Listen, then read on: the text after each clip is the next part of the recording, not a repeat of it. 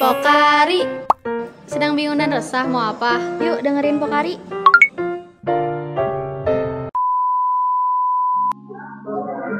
Assalamualaikum warahmatullahi wabarakatuh. Halo teman-teman Kema Halo. semuanya. Balik lagi di Pokari episode 6 Dan balik lagi sama aku Janet. Aku Rara Dan kita nggak cuma berdua di sini bisa dilihat Ada Tefani Betul Makanya sekarang di sini kita bakal ngebahas apa nih Rara? Bakal bahas sesuatu yang lagi booming tuh kemarin Iya kemarin-kemarin tuh booming ya Ra di TikTok Semua isinya tuh ini Ya, di sini kita bakal ngobrol-ngobrol sama Tefani Ya. dari sisi psikologisnya ya si hal ini. Apa Biar, sih hal ini tuh? ya biar, biar makin jelas dan juga kalian makin paham nih maksudnya apa. Oke, sekarang kita bakal ngebahas love bombing. Love bomb itu apa sih Janet? Nanti langsung aja kali ya sama Tefaninya ya. Langsung Ya dia betul. Oke, langsung aja kita sambut uh, narasumber kita. Boleh Tefani? Assalamualaikum. Assalamualaikum Teteh. Salam Rara dan Janet. Gimana nih Teh sekarang kabarnya?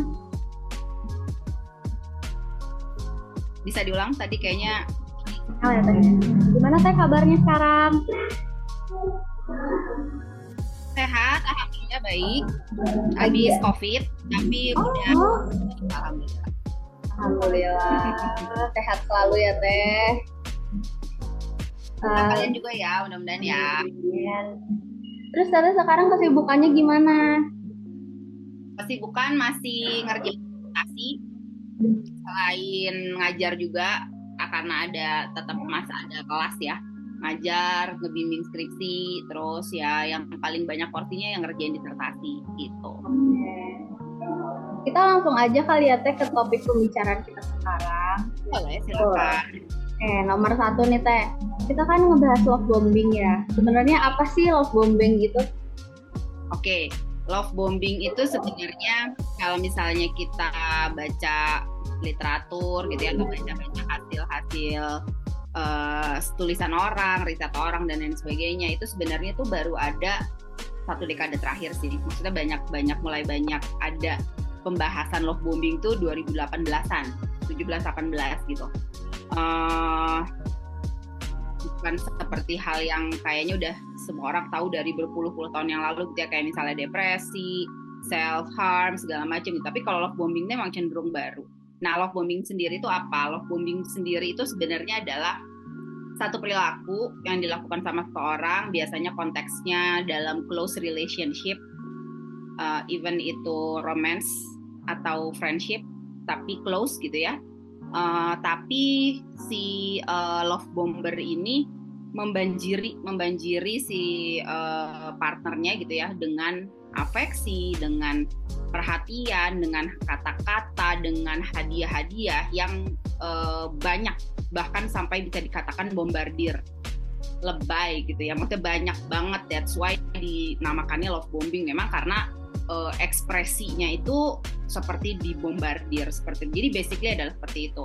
Tapi yang menjadikan berbeda dengan yang lain adalah maksudnya ketika, itu dikatakan love bombing adalah ketika yang menerimanya si uh, partnernya ini akhirnya merasa tidak nyaman merasa terganggu nah itulah sebenarnya yang uh, love bombing itu apa ya itu jadi perilakunya dan kemudian berdampak apa pada yang menerima seperti itu Kalau misalkan dari bentuk love bombingnya itu sendiri itu kayak gimana sih Teh? Perilakunya. Ya. bentuk perilakunya Ya. yang melakukan love bombing ya ya Ya. biasanya melakukan atau menyampaikan sesuatu yang kalau kita kenal sebenarnya seperti ekspresi eh, kasih sayang ya ekspresi perhatian. Baik itu dari kata-kata baik itu dari tulisan baik itu eh, hadiah ungkapan dan lain sebagainya hmm, pujian hmm, hal-hal seperti itu. Tapi memang eh, banyak banget diberikan kepada eh, partnernya gitu loh. Jadi eh, kalau perhatian tuh kan sebenarnya kayak misalnya kalau untuk eh, usia-usia remaja atau usia-usia eh, Janet dan Rara ini kan kayak misalnya hmm, kamu apa kabar, kamu lagi ngapain? dan lain sebagainya. Tapi itu masif banget gitu loh dek, masif banget dan kemudian menyatakan kalau perhatian lah sayang lah care dan lain sebagainya. Tapi banyak banget gitu loh. Seperti itu. Terus kalau misalnya dan itu dilakukannya di awal maksudnya gini dari awal tuh udah udah kayak wah banyak banget gitu. Hadiah misalnya ngasih hadiah hadiah kecil sampai hadiah hadiah besar dan lain sebagainya tapi itu banyak banget jumlahnya. Dan itu uh, ya ya itu lah bentuk-bentuknya seperti itu. Bentuk ekspresi afeksi uh, semua bentuk uh, ekspresi afeksi baik tulisan baik benda baik kata-kata tapi sangat banyak sangat masif seperti itu Oke, jadi kalau misalnya orang melakukan love bombing gitu ya, teh kayak uh, ngasih hadiah atau ngasih pujian-pujian, nah itu tuh kenapa sih orang itu tuh melakukan itu gitu? Tujuannya tuh biasanya orang tuh melakukan itu tuh kenapa? Melakukan love bombing itu sendiri ya? Iya. Hmm. Jadi gini, uh, sebetulnya banyak yang berpendapat, banyak perbedaan pendapat juga gitu ya, tapi sebenarnya mengerucut ke beberapa hal. Kenapa sih orang bisa sampai melakukan uh, love bombing? Tentunya kalau dalam uh, ilmu psikologi kan perilaku itu kan terbentuk karena banyak banyak hal ya, banyak aspek, banyak variabel dan lain sebagainya. Pada orang-orang yang uh, memberikan uh, love bomb ini, yang pertama tuh tentunya ada terkait sama kultur budaya di keluarga dia sendiri. Gitu. Artinya gini, teman-teman mungkin juga um, pernah tahu atau pernah mungkin pernah mengalami atau bahkan di teman-teman sendiri ada satu keluarga tuh yang memang sangat ekspresif gitu, kok ya nggak sih? Yang memang sangat hangat tapi memang juga ekspresif gitu, maksudnya uh, sama anak, sama adiknya, kakak juga sangat ekspresif ngomong sayang, ngomong perhatian dan lain sebagainya. Uh, sehingga mereka memang terbiasa untuk menyampaikan, mereka terbiasa untuk menyampaikan. Tapi kadang-kadang mereka tidak paham. Ya, perilaku yang sama yang pernah diterima sama mereka jika dilakukan ke orang lain belum tentu orang lain merasa senyaman mereka banget. Jadi kalau mereka dulu misalnya sangat ekspresif sama keluarganya gitu ya dan mereka merasa nyaman ya aku seneng nih gini gitu. Berarti kalau aku begitu ke orang orang pasti akan mengalami hal yang sama dong dengan aku. Kalau aku, begitu ke orang orang pasti juga akan senang dan bahagia. Kan belum tentu ternyata gitu. Jadi eh, kadang-kadang itu jadi mereka sebenarnya terbiasa untuk melakukan itu namun mereka tidak tidak belum tentu bisa mengukur kalau kita melakukan itu pada orang lain dengan latar belakang budaya atau keluarga yang berbeda, kira-kira nyaman apa enggak ya gitu. Pertama itu. Jadi ada ada satu kebiasaan atau mungkin ada satu kultur gitu ya dan bagaimanapun kan kita juga di psikologi juga uh, paham bahwa bagaimanapun perilaku itu terbentuk dari circle terkecil, circle terkecil kita adalah keluarga. Dan kalau misalnya ada sesuatu yang memang biasa dilakukan ketika dulu di keluarga gitu ya, nah itu bisa saja terbawa. Dan itu adalah salah satu alasan yang pertama. Yang kedua itu ternyata lonely deh, kesepian. Jadi pada mm, orang-orang yang memang feel lonely dan mereka pengen cepat punya close relationship gitu.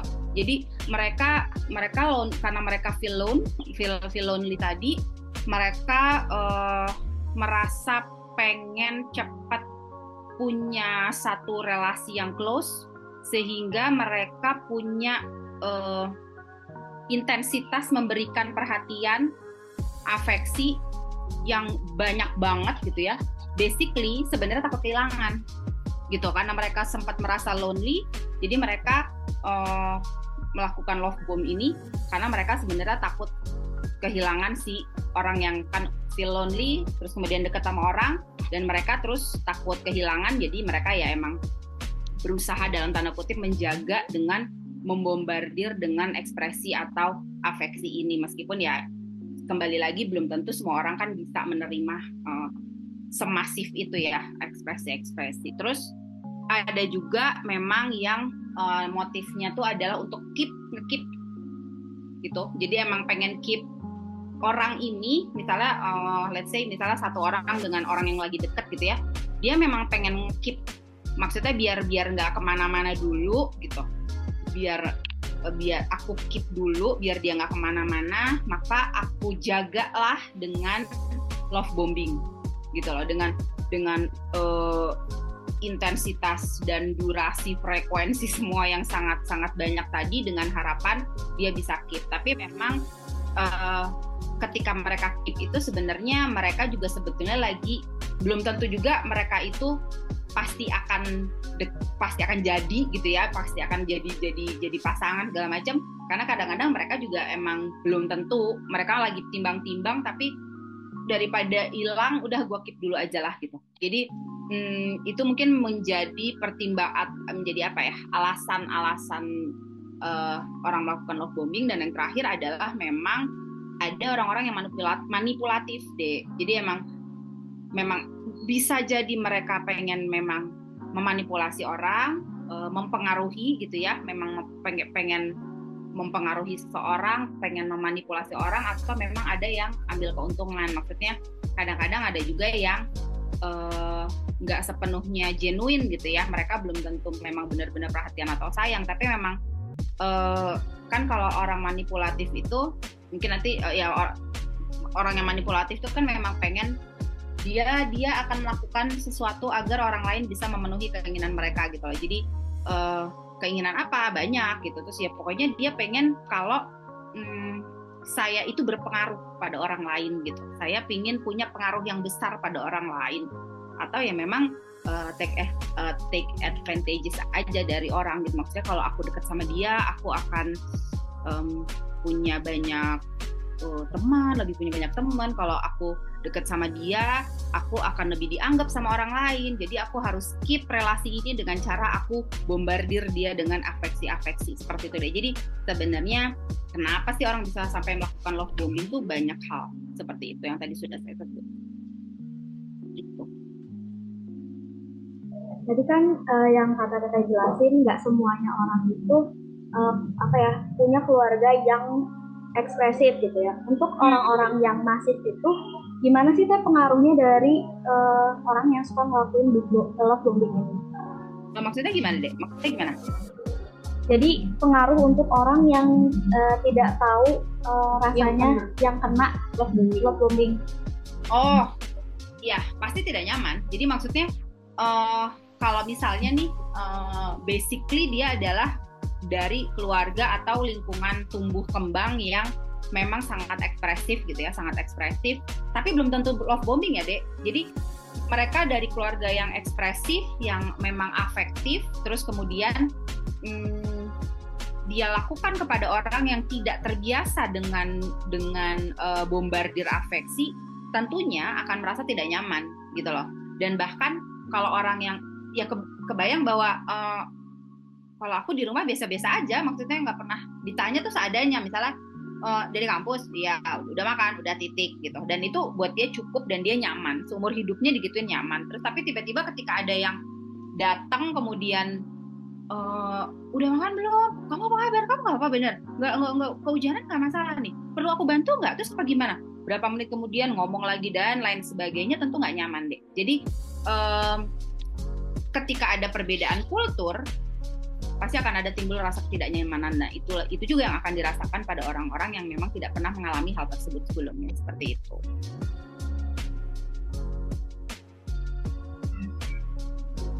Terus gimana sih teh cara ngebedain orang yang melakukan love bombing sama yang benar-benar kalau emang dia tuh kayak tadi gitu, keluarganya tuh hangat gitu. Nah, ini memang gini deh. Jadi memang uh, gitu ya kalau di psikologi kan banyak yang beda-beda tipis ya.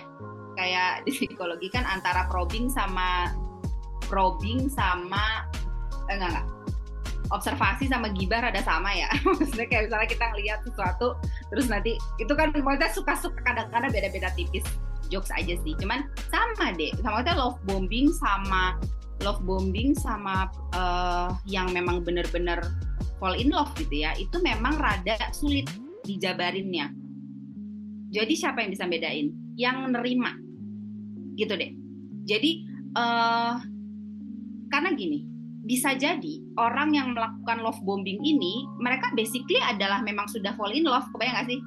Jadi memang mereka sudah fall in love, tapi memang mengekspresikan dengan cara-cara yang mereka nggak ragu sama sekali gitu loh, nggak ada sungkan-sungkannya, bahkan mungkin berpendapat ketika aku fall in love gue akan 100% sama orang ini jadi wah bikin ngebombardir uh, ekspresi emosi hadiah dan lain sebagainya jadi uh, ada benang merah antara love bombing sama fall in love sebenarnya. Jadi pada sebagian orang yang love bombing yang basically bukan manipulatif itu pasti ada ada ada jatuh cintanya gitu loh. Ada yang memang benar-benar tulus tapi mereka uh, menyampaikannya dengan berlebihan.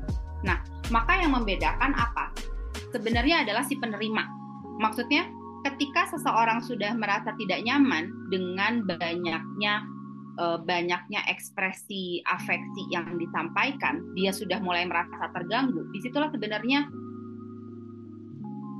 gitu. Jadi uh, bisa jadi ada satu perilaku love bombing buat Rara biasa aja, buat Zanet ini mah love bombing, kebayang gak sih dek? Tergantung bagaimana memang persepsi masing-masing pihak. Maksudnya gini, uh, kadang ada gitu ya orang yang uh, sehari hari sudah bisa mempersepsi love bombing karena dia nggak biasa nggak biasa ditelepon tiap hari da, buat aku mah ngechat aja cukup pakai di telepon nah padahal kalau misalnya dalam sudut sudut pandang uh, apa um, diagram normalitas gitu ya. Nelpon kan biasa aja ya nggak sih nelpon tuh biasa aja tapi pada orang-orang tertentu itu bisa dianggap love bombing. Makanya jadi me, me, menyatakan bahwa ini love bombing atau tidak selain selain kita juga menilai bahwa ada durasi frekuensi intensitas yang rada berlebihan begitu juga kita juga harus lihat dari bagaimana perasaan atau tanggapan orang yang menerima gitu loh. Kalau dia sudah berada di, di titik gue nggak nyaman gue terganggu sama hal ini di situ kita bisa cut off sebagai oh itu love bombing bukan yang tulus gitu loh. Dan dan satu lagi uh, gimana cara ngebedainnya memang dia tulus atau love bombing adalah kita harus cross check dengan uh, konsistensi ya. Maksudnya gini love bombing itu biasanya di awal-awal doang gitu loh. Konsistensi bisa dilihat pasti dalam jangka waktu lama gitu deh. Makanya kalau misalnya kita mau lihat dia sebenarnya tulus apa enggak, genuine apa enggak nih perhatiannya sama saya dan lain sebagainya, kita tentu tidak bisa menilai dalam waktu singkat.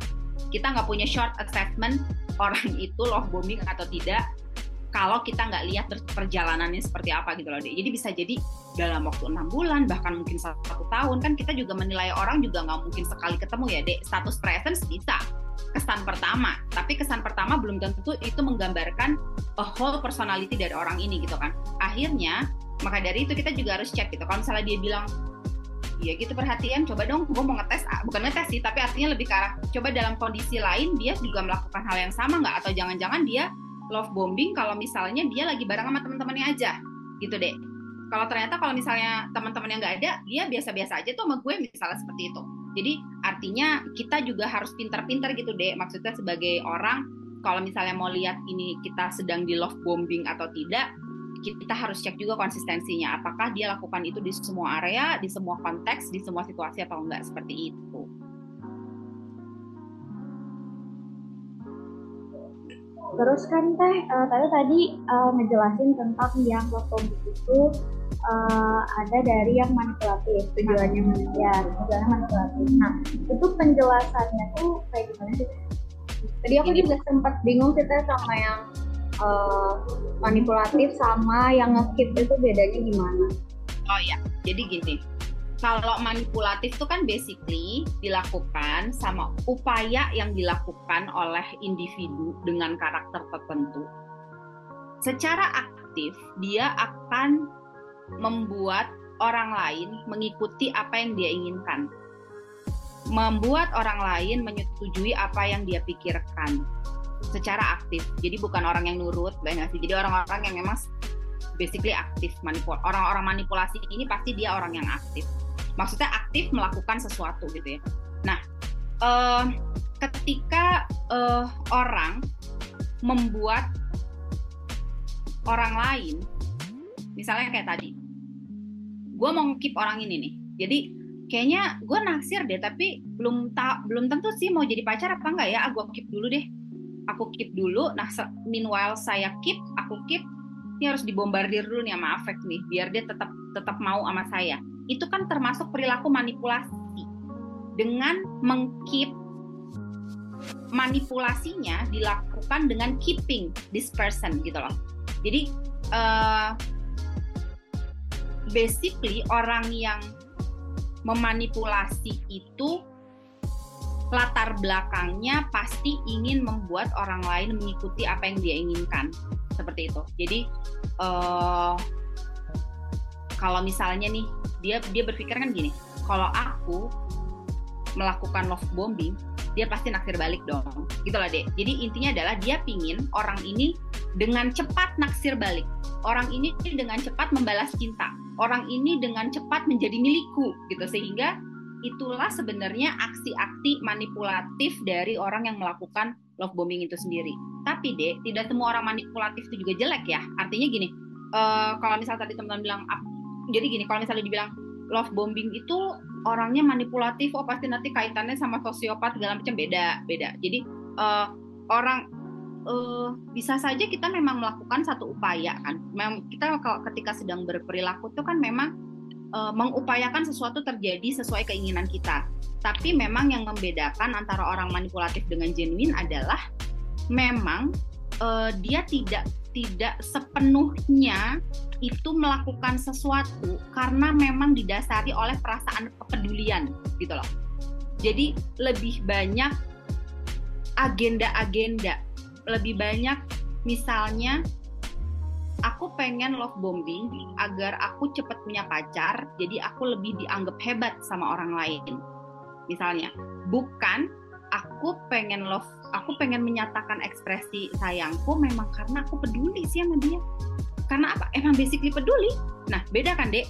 Jadi emang ketika keinginan keinginannya itu untuk um, menjalin relasi, pure menjalin relasi, mengenal lawan jenis, syukur-syukur berjodoh gitu ya syukur-syukur bisa memenuhi tugas perkembangan dewasa dini gitu tapi ada orang-orang yang memang aku pengen love bombing agar cepat dapat pacar agar dianggap hebat sama teman-teman aku. Oh ya ini udah punya pacar. Oh cepat lagi ganti-gantinya segala macam gitu. Mudah-mudahan menjawab. Ter, mudah-mudahan terjawab. Jadi nggak bisa disebut juga kalau perilaku love bombing ini tuh bukan manipulatif ya? Kayak nggak sepenuhnya manipulatif juga. Gimana dek? Jadi perilaku love bombing itu nggak bisa disebut perilaku manipulatif sepenuhnya juga ya teh tidak sepenuhnya pasti ada pasti ada tapi uh, seperti yang tadi motifnya kan beda-beda. Kalau orang yang sepenuhnya motivasinya adalah manipulatif, ya itu menjadi salah gitu ya. Tapi kalau misalnya orang-orang yang memang dia kayak orang feel lonely gitu orang feel lonely pengen cepat punya pacar jadi dia love bombing itu basically karena dia nggak tahu karena nggak tahu kalau orang yang kalau digituin belum tentu nyaman dan lain sebagainya jadi emang tidak sepenuhnya love bombing itu uh, buruk dan manipulatif selalu manipulatif selalu gitu. nggak seperti itu sepenuhnya gitu Oke, di psikologi ini kan kita banyak belajar tentang pengalaman masa lalu seseorang itu berpengaruh sama kepribadian kita gitu kan. Nah kalau perilaku si love bombing ini tuh ada nggak sih hubungannya sama uh, pengalaman masa lalu gitu? Pasti, pasti. Maksudnya gini, uh, kita tuh kan kalau misalnya berperilaku itu pasti ada ada uh, apalagi kalau misalnya emang emang percaya banget sama uh, salah satu paradigma psikologi gitu ya bahwa masa lalu itu pasti akan menentukan masa depan dan lain sebagainya perilaku di masa depan dan lain sebagainya tapi pasti ada maksudnya kayak tadi salah satunya adalah salah satunya adalah pengalaman di circle terkecil di keluarga. Itu kan juga pengalaman masa lalu. Maksudnya kalau dia memang punya pengalaman bahwa dia dibesarkan dalam tumbuh kembang yang efektif dan ekspresif dan lain sebagainya itu kan juga menjadi pengalaman masa lalu dia bahwa aku di love bombing nyaman gitu kan dek?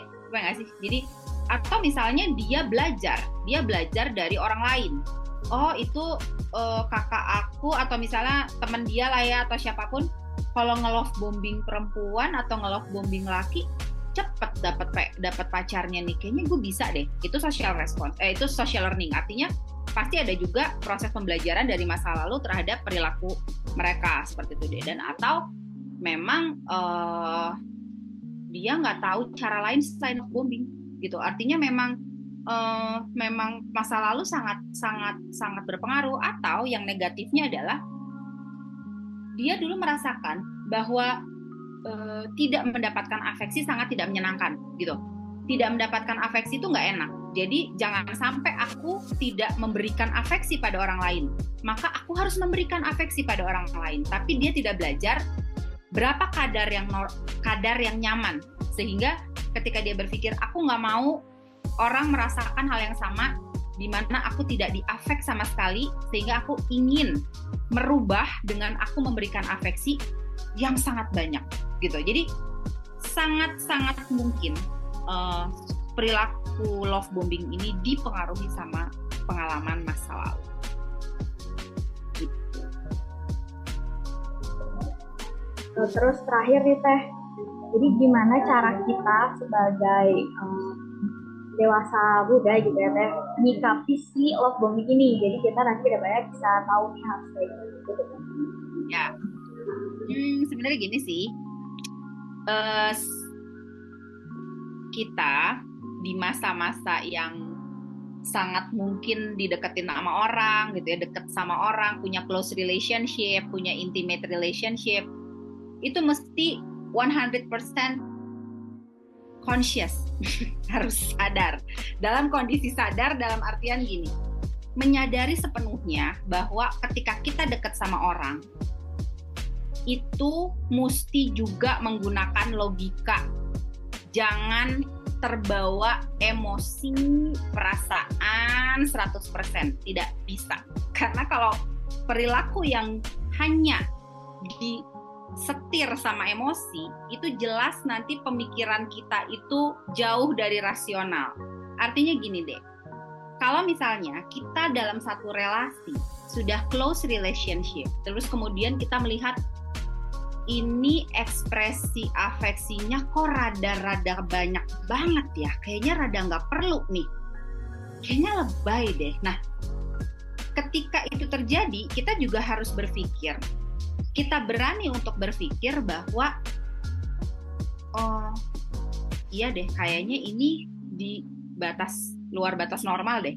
Kayaknya rada berlebihan deh. Kan sebenarnya kalau dia nanya nah artinya kan kita berpikir ketika kita berpikir ketika kita pakai logika ketika kita pakai kognisi kita gitu ya itu maka menunjukkan bahwa kita memang sepenuhnya mempertimbangkan banyak hal gitu. Kita sedang mempertimbangkan sesuatu. Jadi kita harus benar-benar di oh iya ya dan kita mungkin bahkan jangan terlalu misalnya gini kita kita sudah, sudah nemu satu satu satu um, clue gitu ya jangan diabaikan.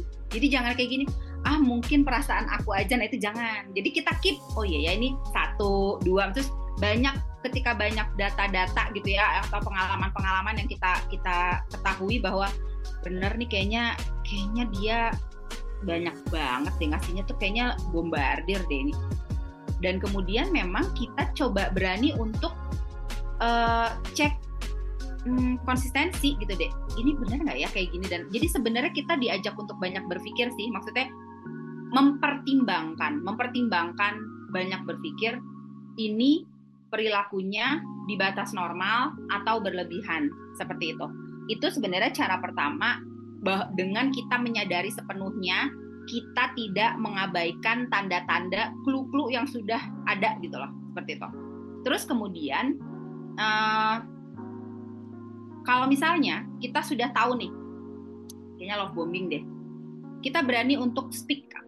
Jadi kita berani untuk bilang, kita kasih feedback ke mereka. Maksudnya gini, maaf ya, tapi aku boleh nggak ngobrol uh, tentang ini misalnya, dan kemudian kita sampaikan bahwa uh, apa yang kamu lakukan itu sebetulnya aku respect terima kasih itu adalah perhatian. Tapi kok kayaknya aku ngerasanya itu rada berlebihan ya? Nah itu penting deh itu penting bahwa eh, kadang-kadang orang yang melakukan love bombing itu mereka nggak sadar. Karena yang tadi alasan pertama tadi ketika mereka punya pengalaman di love bombing itu nyaman mereka lakukan ke orang lain padahal orang lain nggak suka itu mereka perlu dikasih tahu mereka perlu di feedback. Artinya dikasih pandangan bahwa aku sebenarnya nggak seneng deh kayak gini gitu loh dek. Dan kalau misalnya mereka memang 100% itu genuine memang cinta sama kalian gitu ya oh gitu ya. Yang yang yang mana yang berlebihannya yang mana? Iya kamu harusnya sebenarnya satu kali aja cukup sih nelpon nggak perlu sampai 10 kali juga karena terlalu banyak. Oh gitu. Kalau orang yang benar-benar memang berniat tulus pengen membangun relasi yang baik dia akan dengerin kan? Oh iya yeah. dan nanti nantinya berubah gitu. Dan sehingga kita tahu love bombing dia tuh memang karena ketidaktahuan bukan memang karena ingin memanipulasi dan lain sebagainya gitu loh. Terus kemudian uh, mungkin sudah termasuk ya jadi jangan terlalu terbawa sama perasaan juga karena bagaimanapun kita tetap harus harus smart sih ketika lagi dideketin sama orang gitu ya atau ketika ada orang yang yang yang berusaha untuk modus ke kita gitu kita harus nih apa ya kita harus harus banyak evaluasi banyak banyak uh, mengakses itu seperti apa ya kayak gitu. Dan dan jelas sih dek kita tetap harus punya slot untuk kecewa sih. Gitu karena uh, kalau ada yang pernah bilang kalau misalnya lagi deket sama orang jangan kasih 100% pasti pernah dengar kayak gitu kan? Itu benar sih. Maksudnya gini uh, ketika kita menghadapi bahwa ini kayaknya love bombing deh. Kalau kita nggak kuat kalau kan gini love bombing mah kalau misalnya emang kalian sudah di kalau misalnya kita semua gitu lah ya udah di udah di udah di nggak nyaman pengennya kan keluar ya maksudnya pengen keluar dari relasi itu gitu bahkan lu kayaknya nggak bisa dirubah dan lain sebagainya tapi ketika kita sudah menyiapkan slot untuk rasa nyes gitu ya, rasa kecewa dan segala macam, kalau kita punya slot di hati kita untuk kecewa itu, kita akan berani gitu. Kayaknya udahan ya, soalnya kayaknya nggak nyaman deh sama kamu gitu. Artinya ketika kita sudah punya slot itu, kita lebih siap untuk cabut dari relasi yang uh, penuh dengan bombing ini. Tapi ketika kita tidak menyiapkan slot itu, di love bombing, dibombardir, kita udah babak belur gitu ya, babak belur dengan afeksi, kita nggak nyaman, kita terganggu, tapi karena kita tidak punya slot untuk kecewa, kita malah jadi terpaksa menerima bombardir afeksi biar kita tidak kehilangan, biar kita tetap punya orang dekat dan lain sebagainya. Meskipun sebenarnya kita tidak well-being secara psikologis, kita tidak nyaman, kita banyak mengalami uh, psychological discomfort misalnya terbatas waktu sama teman, terbatas waktu sama keluarga gitu karena salah satu perilaku love bombing ini kan juga rada-rada ngekip ya, rada overprotective dan lain sebagainya gitu. Jadi ya itu sih sebenarnya cara kita menyikapi uh, perilaku love bombing seperti itu. Oke, mungkin bisa aku simpulin ya Teh, kalau perilaku love bombing juga tidak sepenuhnya negatif juga ya. Nah. Tergantung juga sama tujuannya. Kalau emang uh, kayak tadi yang loneliness itu ya itu bukan termasuk negatif ya teh ya? Ya. Terus uh, ya. Terus kalau misalkan lagi deketin sama orang harus smart. Itu yang paling penting. Harus smart. Benar-benar jangan terlalu ya terus uh, tadi kata teh eh, kata teh Fani harus siapin slot untuk kecewa ya. penting itu dalam hidup itu penting ya Terus uh, mungkin dicukupkan ya Teh ya. Kita banyak banget dapat pengetahuan baru tentang topik ini. Terus jadi nggak cuma semata-semata yang kemarin viral di TikTok ya Raya. Ya. Banyak juga kalau digali lebih dalam tuh, oh ternyata tujuannya kayak gini gini gini. Ya. Karena di TikTok kemarin tuh viralnya uh, mengkondong ke negatif ya Ra. Iya betul. Kayak wah bohong itu manipulasi segala ya. macam gitu sekarang bisa dilurusin dengan mendengar podcast ini ya. Betul. Ya, dari sisi psikologi kan kita harus lihat dari banyak sudut ya, betul. Ya. Kita dapat sudut pandang baru dan dapat pengetahuan baru tentang love bombing. Oke. Mungkin dicukupkan ya. Terima kasih banyak Teh karena teh. sudah bersedia sudah membagi ilmunya kepada kita.